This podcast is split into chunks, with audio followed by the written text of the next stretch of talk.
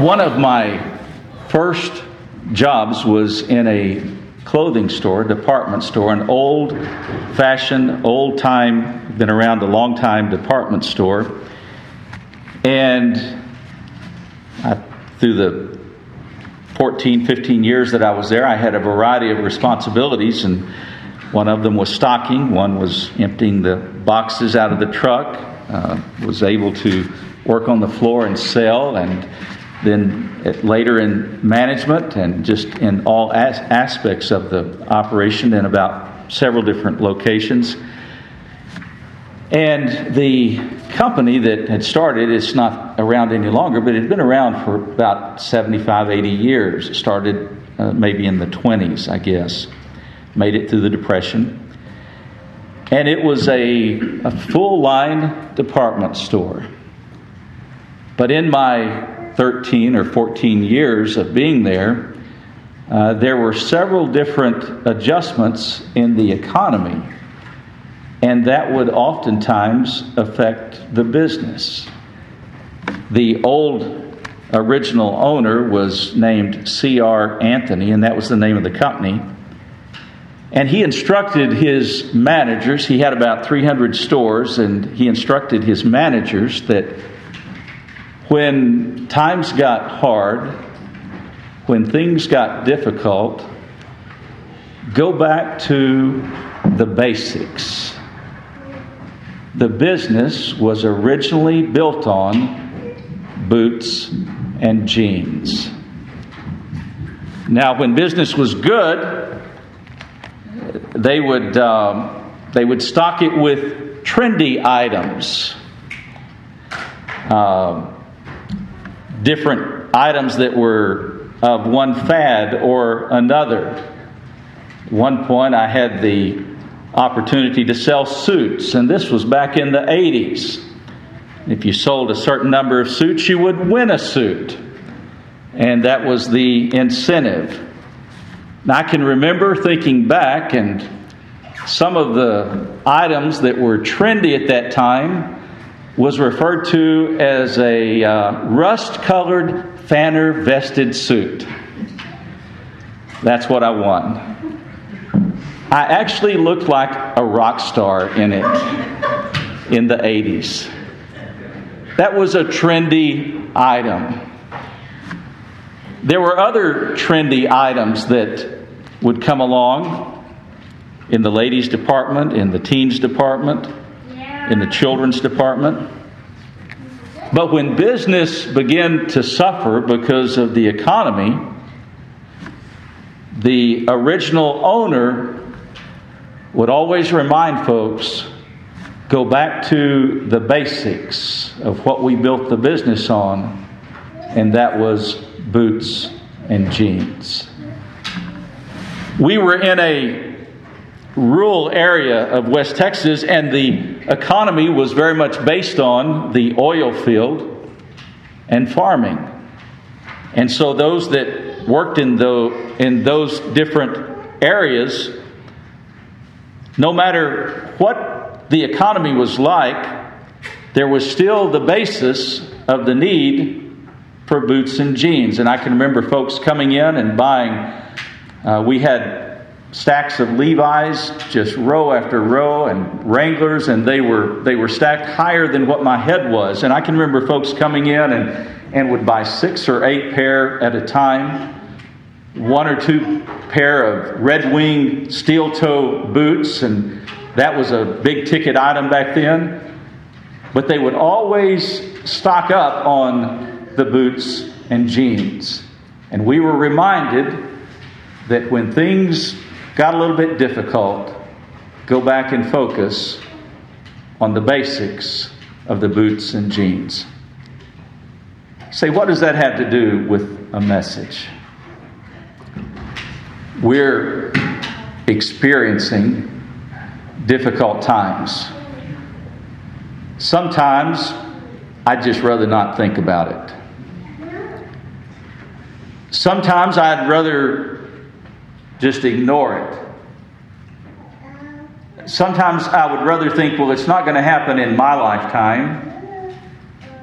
And then I come to think about the lifetime of these children of Marcy and Ellen and Jamie and Catherine.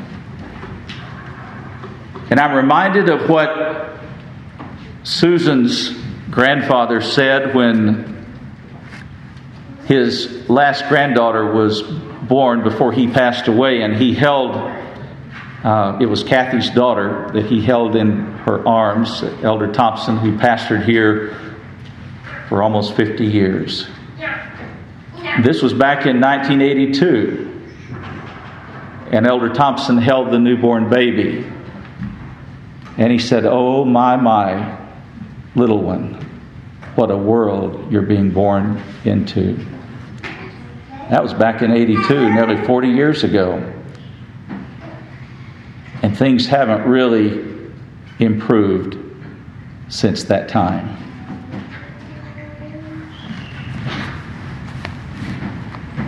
What's the problem? The problem, the underlying problem, is the devil, ultimately. He's our enemy, he's our adversary, he's our problem.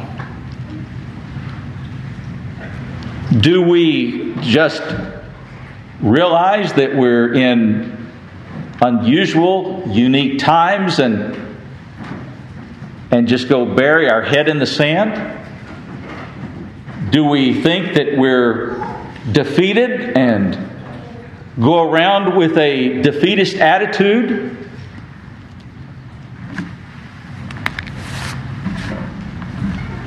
Or is there any encouragement for us?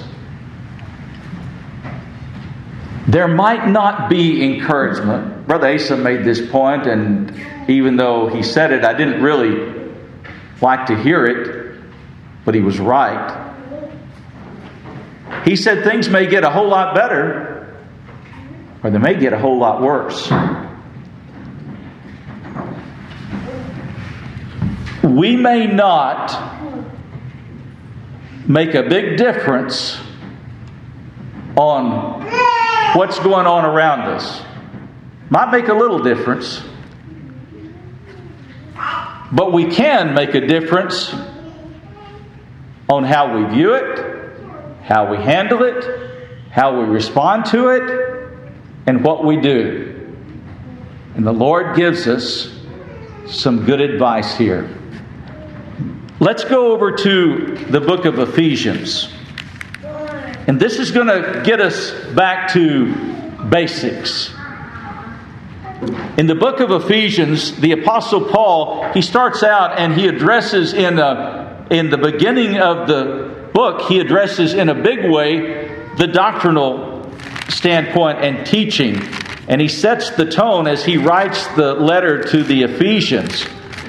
And the folks in Ephesus that this church was uh, this church was uh, influenced by, these folks worshipped the goddess Diana. And you, that's who you gave your respect and honor and praise to. They were also filled with idolatry and they were filled with devilish arts. Uh, a lot of uh, magicians and uh, palm readers and folks like that. And so there was a lot of superstition that was going on in the area of Ephesus. And this church is there in the middle of that. And so the Apostle Paul instructs them. And he, he begins to give them some teaching to remind them. He says, I'm not going to be here, and there are going to be folks that come after me that might attempt to lead you astray. But he said, I want you to stick to the basics. And right here is where he gives us some really good instruction. In Ephesians chapter, uh, chapter 6, chapter 6, verse 10, now, we love the first part of this chapter, outstanding. It's instruction to children, instruction to parents, instruction to servants, instruction to masters. And then he comes down and he says, Now I'm going to tell you, now I'm going to give you something that's going to help you a whole lot in standing against these wiles of the devil. He says, I'm going to give you some things that's going to help you right here. Verse 10 Finally, my brethren, be strong in the Lord. Now, that's real good for us to remember and start off with. We realize and we know that we don't have strength in ourselves. We do not have the power and the ability to stand against the enemy in our own strength or our own ability. And so he tells us right here you don't have to face this in your own strength. You don't have to face these wiles of the devil with your own strength. You don't have it. You're not equipped for it. You weren't made for it. But you were made to depend on something else, and that is the Lord. Sister Jackie, you've been dependent on the Lord a whole lot, haven't you? And the Lord's been with you and holding you up. And if we look back, each one of us in our own life, can't we see in our life that the Lord has always been with us and He's always held us up and He's always strengthened us and He's always watched out for us and He's always protected us even when we didn't know that He was doing it? They say that hindsight's 2020. Isn't it amazing how we can look back on our life and we can see the hand of the Lord in protecting us, uh, even against ourselves? Well, the Apostle Paul starts out and he says, I want you to be strong in the Lord. And he says, I want you to be strong in the power of His might. I want you to be strengthened in the Lord to be able to stand against these, these discouragements these setbacks, these things that don't go the way that we think they should go or the way that we might plan it out, I want you to be strong in the Lord and in the power of His might. You might say, well, how do we be, how are we to be strong in the Lord? Number one, we're to pray to the Lord. We're to pray and pray and pray. And the Lord, who's merciful, hears our prayers. Number two, we're to read God's Word and we're to, to glean from the truths and the statutes and the promises in God's Word. We're to lean on God's Word. We're to remember God's Word. Number three, it helps us a whole lot if we can encourage one another. If you see someone down, God can bless you to be an encouragement to them. I, I, I, hope you have an opportunity to listen to Elder Bradley. He referenced Elder Stanlin being an encourager, and it was, it was really a blessing. The Apostle Paul says, Finally, my brethren, be strong in the Lord and in the power of his might. And then he says something right here that we've read through oftentimes, but I want to I want to emphasize and make a couple of points right here. He says, I'm giving you something here to stand against all this stuff that's going on around you. He was giving it to the folks in Ephesus, to the Ephesian brethren, and they were in experiencing difficult times, and there wasn't much encouragement that it might get better. And so Paul gives them some things that will help them in the midst of that. And that's there for you and I as well. Now, you may be looking at it and saying, well, as far as I'm concerned, things are getting a whole lot better. Well, I would like for you to encourage me about that. Sister Stanlin said yesterday, I talked to her, she said, Our, our churches in this area are, are struggling for a variety of reasons.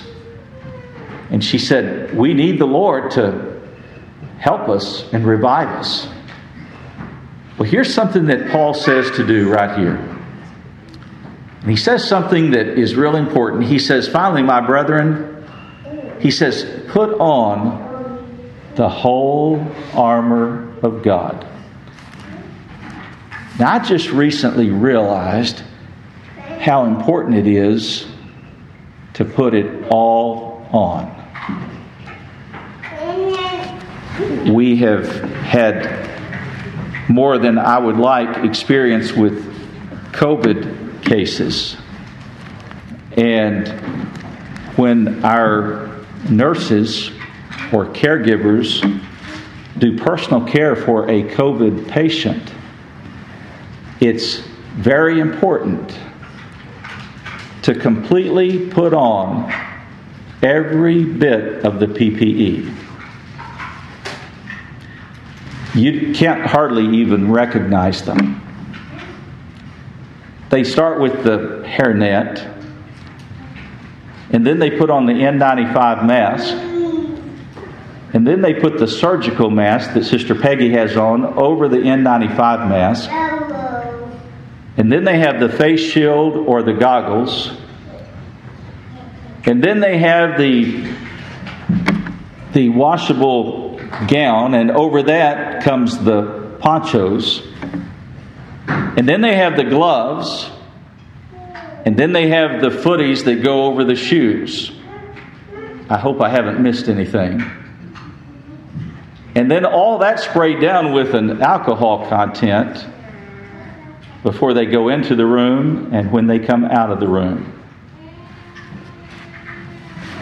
And if one bit of that PPE is overlooked, that nurse or caregiver has potentially exposed themselves to COVID. And I've witnessed it when they wore the full PPE and I've witnessed it when they didn't, and the results of it. So, when the Lord, something that I've overlooked right here, but when the Lord says, I'm going to give you something that's going to help you in the midst of this sin pandemic that we're in, he says, I'm going to give you something right here, but he says, What I'm going to give you, it's very important that you use every piece of it. And he emphasizes it right here by saying, Put on not part of it, but the whole armor of God. I hope you're you probably already know what the whole armor of God is, the different parts.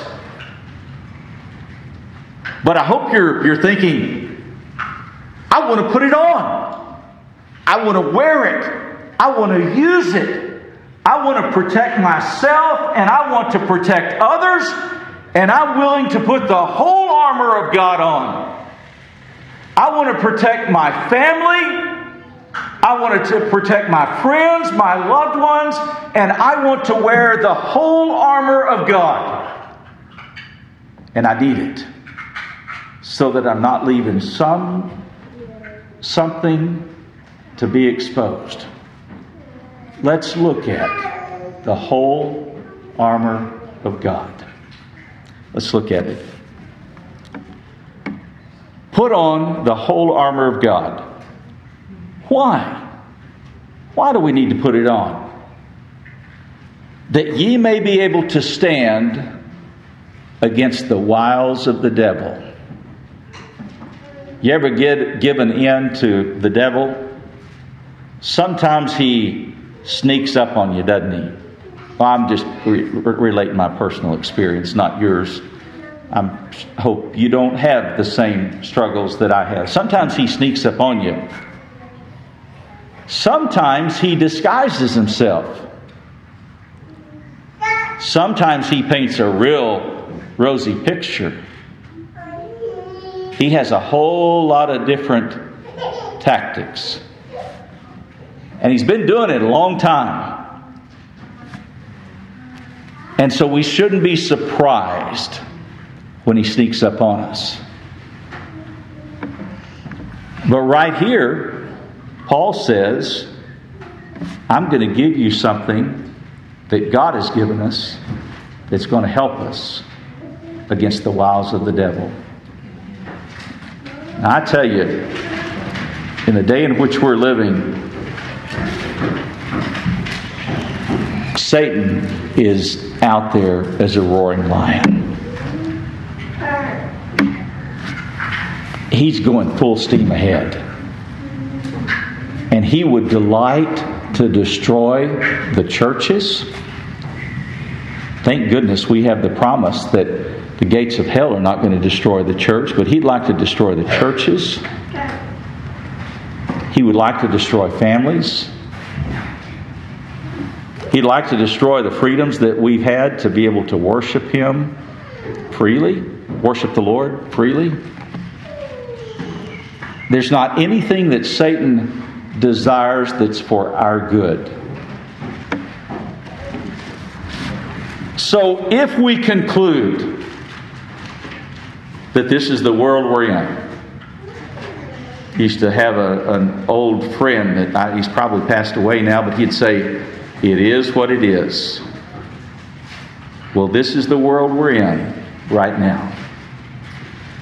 It's changed a whole lot from the time that when I was in grade school and the first class that we had would start out with a different student leading in prayer, another student reading scripture, another one leading the Pledge of Allegiance. And sometimes you'd even sing a religious song. Way far from that. All right recognizing the world we're in, here's some good counsel. Finally, my brethren, in order to be able to stand against the wiles of the devil, he says, I want you to put on the whole armor. He says, For we wrestle not against flesh and blood, but against principalities, against powers. Listen to this. We wrestle not against flesh and blood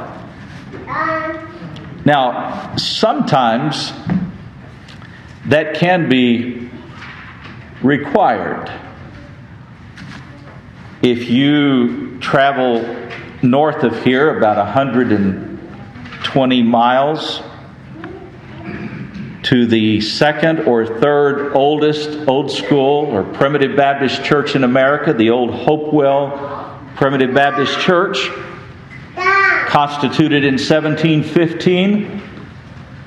There's a large stepping stone that's on a monument out by the side of the church, and it's it's built up about this high, and you see the stepping stone up there, and then there is a monument that's uh, an inscription written on the front of this monument. And it talks about the individuals that went to the church when the British were about to attack. And it states and quotes the individual that went into the church and he said, Men and brethren, who will come and fight with me? He said, We're about to be overtaken by the enemy. And he went into the church and made the plea. The stepping stone is there and the inscription in the front of it as well. But what Paul is saying right here is that Satan doesn't always work that way. Satan works subtly and slowly and steadily.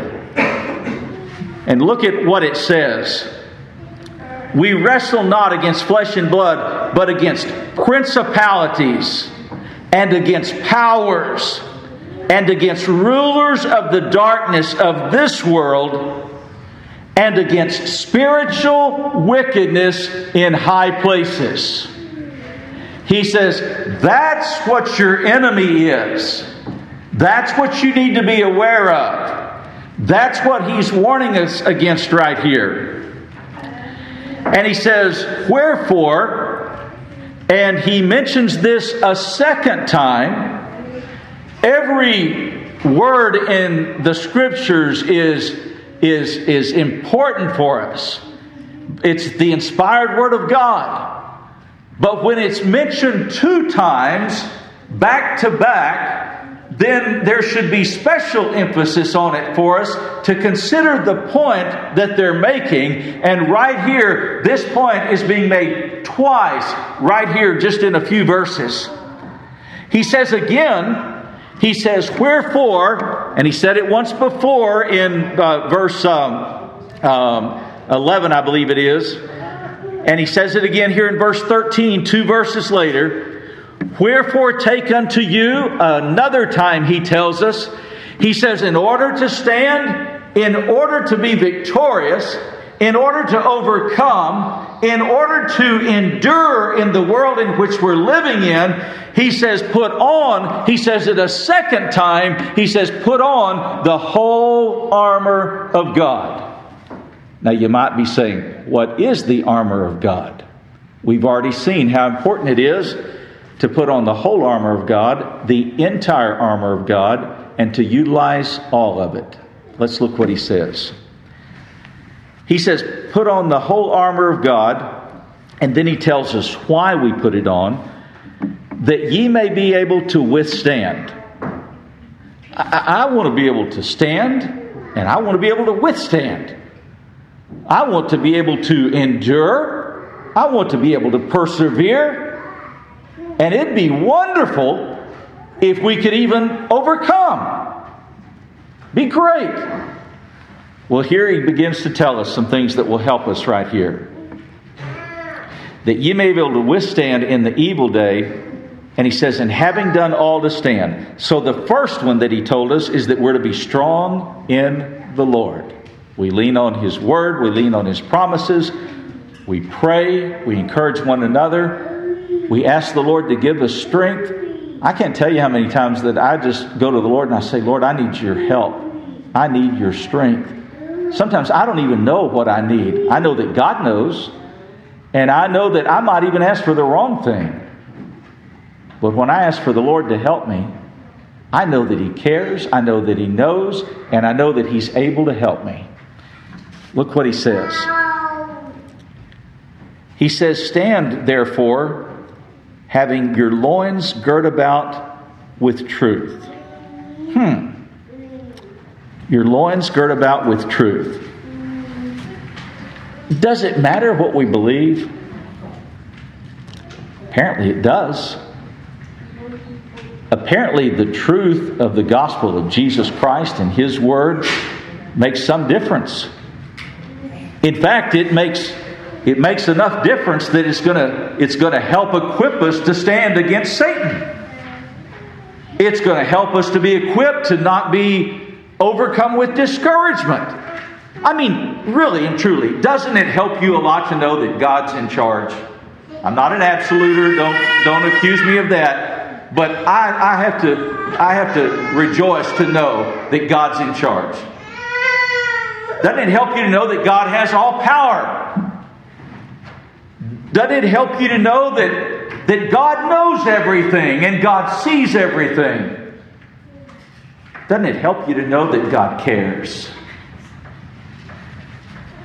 All of the truths in God's Word, all of the truths in the gospel. Now, would you be nearly as confident that you could endure, that you could withstand, that you could overcome if you believed in a God that needed you to help him out, needed you to prop him up? needed you to assist him. We have a God that has all power, that has all control, that cares for us, loves us. The truth does matter.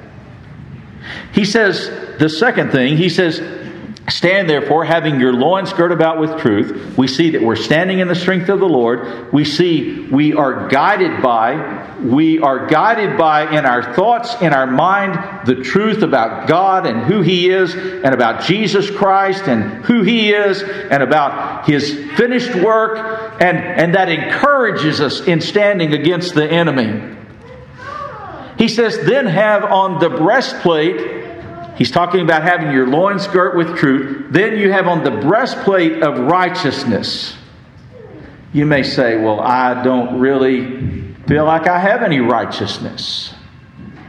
The righteousness that we have has been imputed to us by Jesus Christ.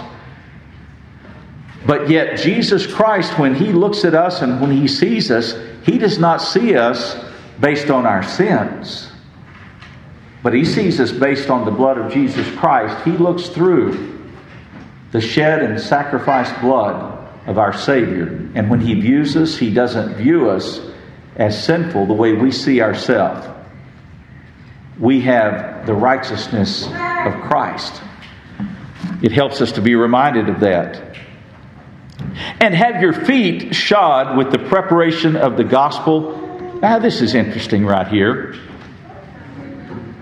He could have just simply stopped right there. He said, Have your feet shod with the preparation of the gospel. And he could have stopped right there and put a period right after that. And that still would have been a very great benefit to us. Have your feet shod with the preparation of the gospel. The gospel is the good news of Jesus Christ. The gospel is the good news of our eternal life and our hope in heaven. It would have been really more than adequate from our standpoint if he had put a period there, but he doesn't stop right there. He says, and having your feet shod with the preparation of the gospel of peace. Now, I think that's interesting that he, through the inspired word of God, put that in there. What does that mean? I think it means that, yes, we believe that we rejoice in the truth of our Lord and Savior Jesus Christ. But we don't hammer it over the head of folks. We don't beat them over the head with it. Now, I have to tell you, I, when I first came to the understanding of the doctrines of grace, the truth of the gospel, the approach that I took was not one that I would recommend. I thought I was right and everybody else was wrong. Now, I was 16 years old, 15, so maybe that's part of the problem right there. But my pastor, who was such a loving, gracious, gentle man, he called me aside, Elder Afton Richards, and he saw the approach that I was taking. I wanted to, I, I, I even remember using an example and telling folks, I said, the truth of the gospel of Jesus Christ, total depravity, unconditional election, limited atonement, irresistible grace. I remember that I would use the example it's just as plain as two and two being four. Two and two is not five, it's not three, it's four. And I would try to make the point. And my pastor called me aside and he said, Now, I didn't do this from the pulpit, but I did it. I wasn't standing in the pulpit, but I did it one on one with people that I worked with, with my family, with my friends, with folks at school. And he called me aside and he said, Let me share with you an example right here. I've shared this with you in the past, but I'll share it again. He said, If somebody lives in an old shack and that's all they have, and you go over there and you start tearing it down, he said, they're going to come out and they're going to defend it. And they're going to fight you in order to keep what they have, if that's all they've got. But he said, if you go over to them and you build them a new brick house, and you go over and you hand them the keys to the brick house, he said they're going to leave that shack and go to the brick house. He said, You're not going to win them over by tearing down what they've got because that's all they've got. You've got to be able to show them how good you've got it by the grace of God. And if they ever see it, they'll come over and join it. I don't know if that helps you, but it helped me. It helped me an awful lot. I realized my approach was incorrect. He says, Have your feet shod with the preparation of the gospel, and he says, Of peace. And then he says, Above all, taking the shield of faith, wherewith ye shall be able to quench all the fiery darts of the wicked. I think that's really good to remind us. The shield of faith. That's almost being very proactive with having the shield of faith. God has blessed us with faith. If you're a child of God, that was I'm saying this, this is Stephen Lloyd terms, not the Apostle Paul, but your faith is part of the package deal that you receive when you receive salvation and spiritual life and the quickening of the Holy Spirit. You also receive faith. Faith is a fruit of the outcome of the Spirit of God. And what he's telling us right here is that if you're a child of God, you have faith now just use it. That's what he's saying. Just use it. So much of the time I end up like the father that said, Lord, I believe, but help my unbelief. I mean, there's times that one day this last week, I was just rejoicing. I was so happy and I was rejoicing in the Lord, and I thought, there is not anything that can ruin my day. And my goodness, I didn't last real long a little while.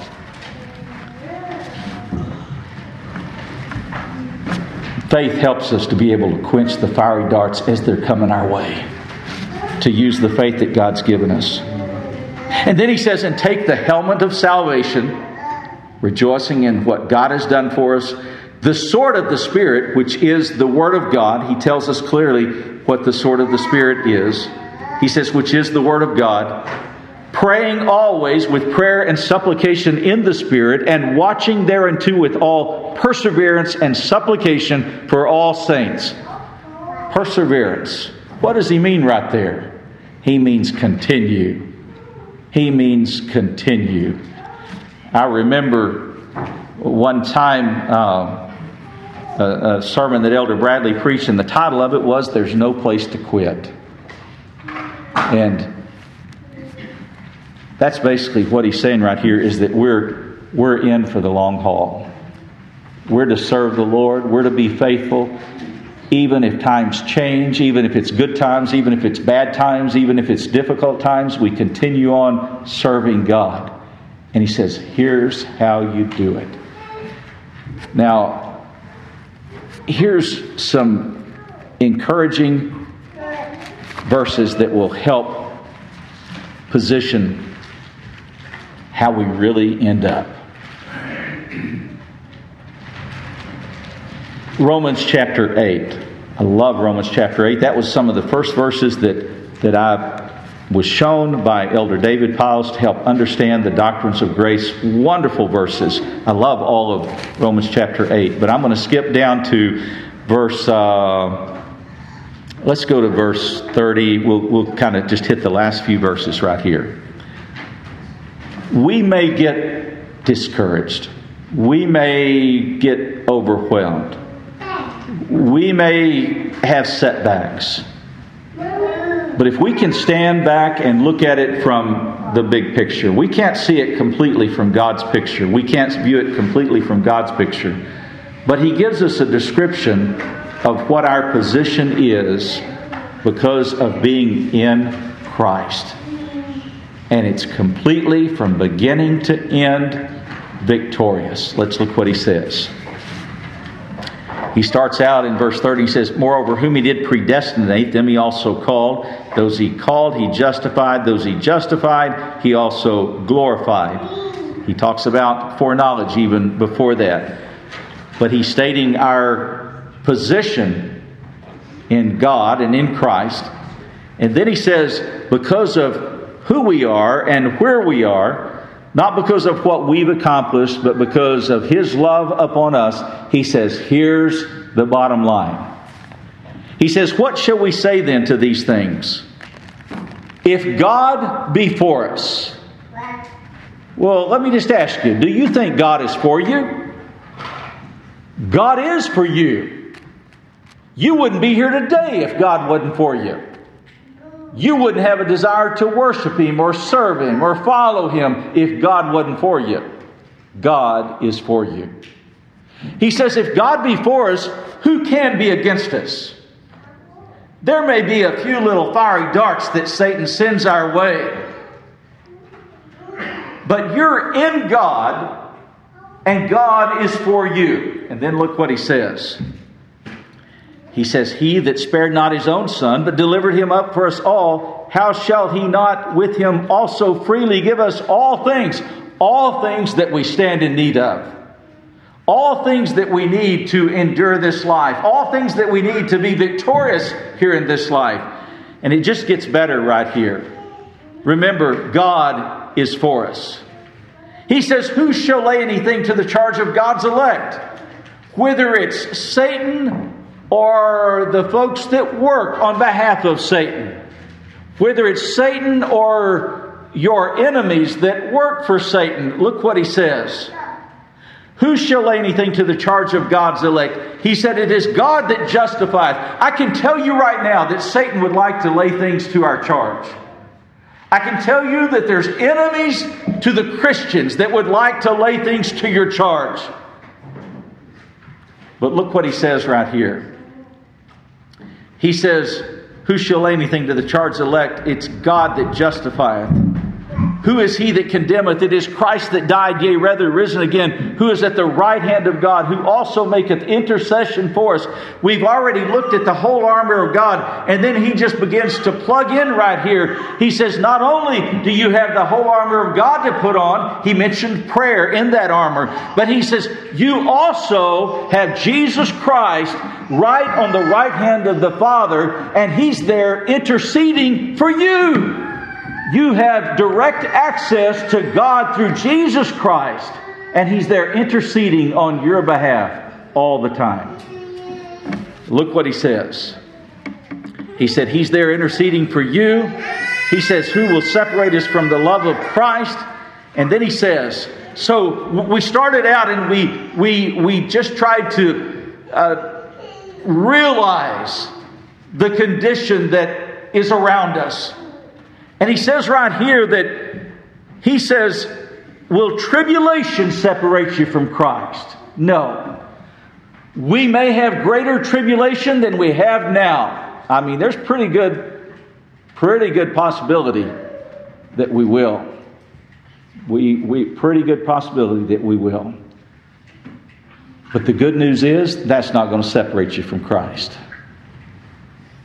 We may have he says, Well, tribulation. How about distress? Anybody ever get distressed? I'm the only one. I'm so that's good news to know that I'm the only one that ever gets distressed. Well, I'm glad to know that distress isn't going to separate me from Christ. How about persecution? You think there's a possibility that might happen? Something to consider. If you get in the car and drive over here about uh, 15 miles, Sister Anita's done it many, many times to the old brick church. And you go inside and you look on each side of the double doors, especially the ones on the north side, and I think maybe on, on, on uh, maybe all sides, but at least on the north side you'll see these big brackets that are on the wall. This church was built or started in 1734. You know what that bracket was on the wall for? It's on each side of the door. If you looked at these doors right here, it'd be on each side of the door, on the door facing. There's a big bracket that's on there. It's my understanding that it was for the purpose of sticking uh, a uh, uh, a piece of wood through there to protect the folks that were on the inside to be able to worship the Lord as they saw fit. Well, we're not too far from doing that again. You think that we might experience persecution? It's possible, but it's not going to separate us from the love of God. We might have famine. That sounds like that'd be pretty far fetched, but there are folks that do. He says, or nakedness, or peril, or sword. I mean, those are some pretty pretty tough things to consider. Look what he says. He said, For thy sake we are killed all the day long, we are counted as sheep for the slaughter. And then he says, and I, I just, this is probably right now one of my all time favorite portions of Scripture. I love it. At least right now, it's probably my favorite. It's really, really good. He says, No. Persecution, famine, peril, sword, discouragement, distress, they're not going to separate us from God. He says, in fact, and I love this, he says, nay, in all of these things, he doesn't just say we're conquerors, but he says we are more than conquerors. Now, I don't always feel that way, but I'd sure like to think on that and know that through Christ I'm more than a conqueror. Look what he says. Nay, in all these things, we are more than conquerors through Him that loved us. All the stuff that we experience, we may not be able to change, but we can be encouraged to know that because of Christ and because of being in Christ, we are more than conquerors. And then it gets better than that. Look what He says. We are more than conquerors through Him that loved us. He says, For I am persuaded. I, I, expect when Paul wrote it, he was just really rejoicing in it himself. Paul is saying, Here's something that I'm persuaded about, and I want you to be persuaded about it as well. And that's why he wrote it down, is so that you would be persuaded. He says, I'm persuaded that neither death nor life nor angels, nor principalities, nor powers, nor things to come, nor height, nor depth, nor any other creature shall separate us from the love of Christ, which is in Christ Jesus our Lord. We are more than conquerors through Jesus Christ. That encourages me. It does.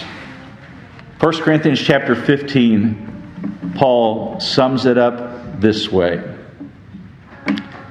He says, But thanks be to God that giveth us, you and I, the victory. I, I, I want to be victorious. I want to experience victory. Well, I'm going to experience it really and truly, whether I realize it or not because of what Jesus Christ has done for me. Thanks be to God, which giveth us the victory, you and I, through our Lord and Savior, Jesus Christ. As Brother Asa said, times may get better, may get a lot better, they may get worse, but it's not going to affect our position in Christ. And I don't know about you, but I need to come to the house of the Lord over and over and over to be reminded of it. Because sometimes about Wednesday or Thursday, I'll begin to get a few doubts along the way. Thanks be to God, which giveth us the victory through our Lord and Savior, Jesus Christ. Lord's given us some armor to put on.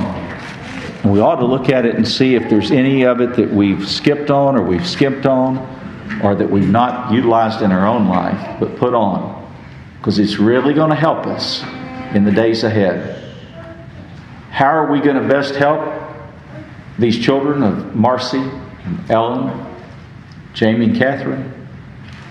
Best way to help them face what's ahead. I mean, we may have 20, we may have 10 years left, we may have 20 years left. They've got 50, 60 years. Best way to help them is encourage them to be strong in the Lord. To lean on the Lord, depend on the Lord, be strong in the Lord, lean on His promises. Teach them over and over the promises and truths of the Lord, and that's going to help them. Teach them about putting on the whole armor of God. Now, for Jimmy, John, and Nathan, that armor is pretty small. For those of us that are a little bit older, it's a little bit larger. But it's still there even for the young ones to put on and to use even at this point in their life. It'll help them to face whatever's coming down the road. It really will. I'm thankful to know who holds the future. Oftentimes, I have to remind myself that this is the day. No matter how difficult it is, no matter how many obstacles come my way, this is the day. Today is the day that the Lord's made. And I'm going to rejoice and be glad in it. May God bless you.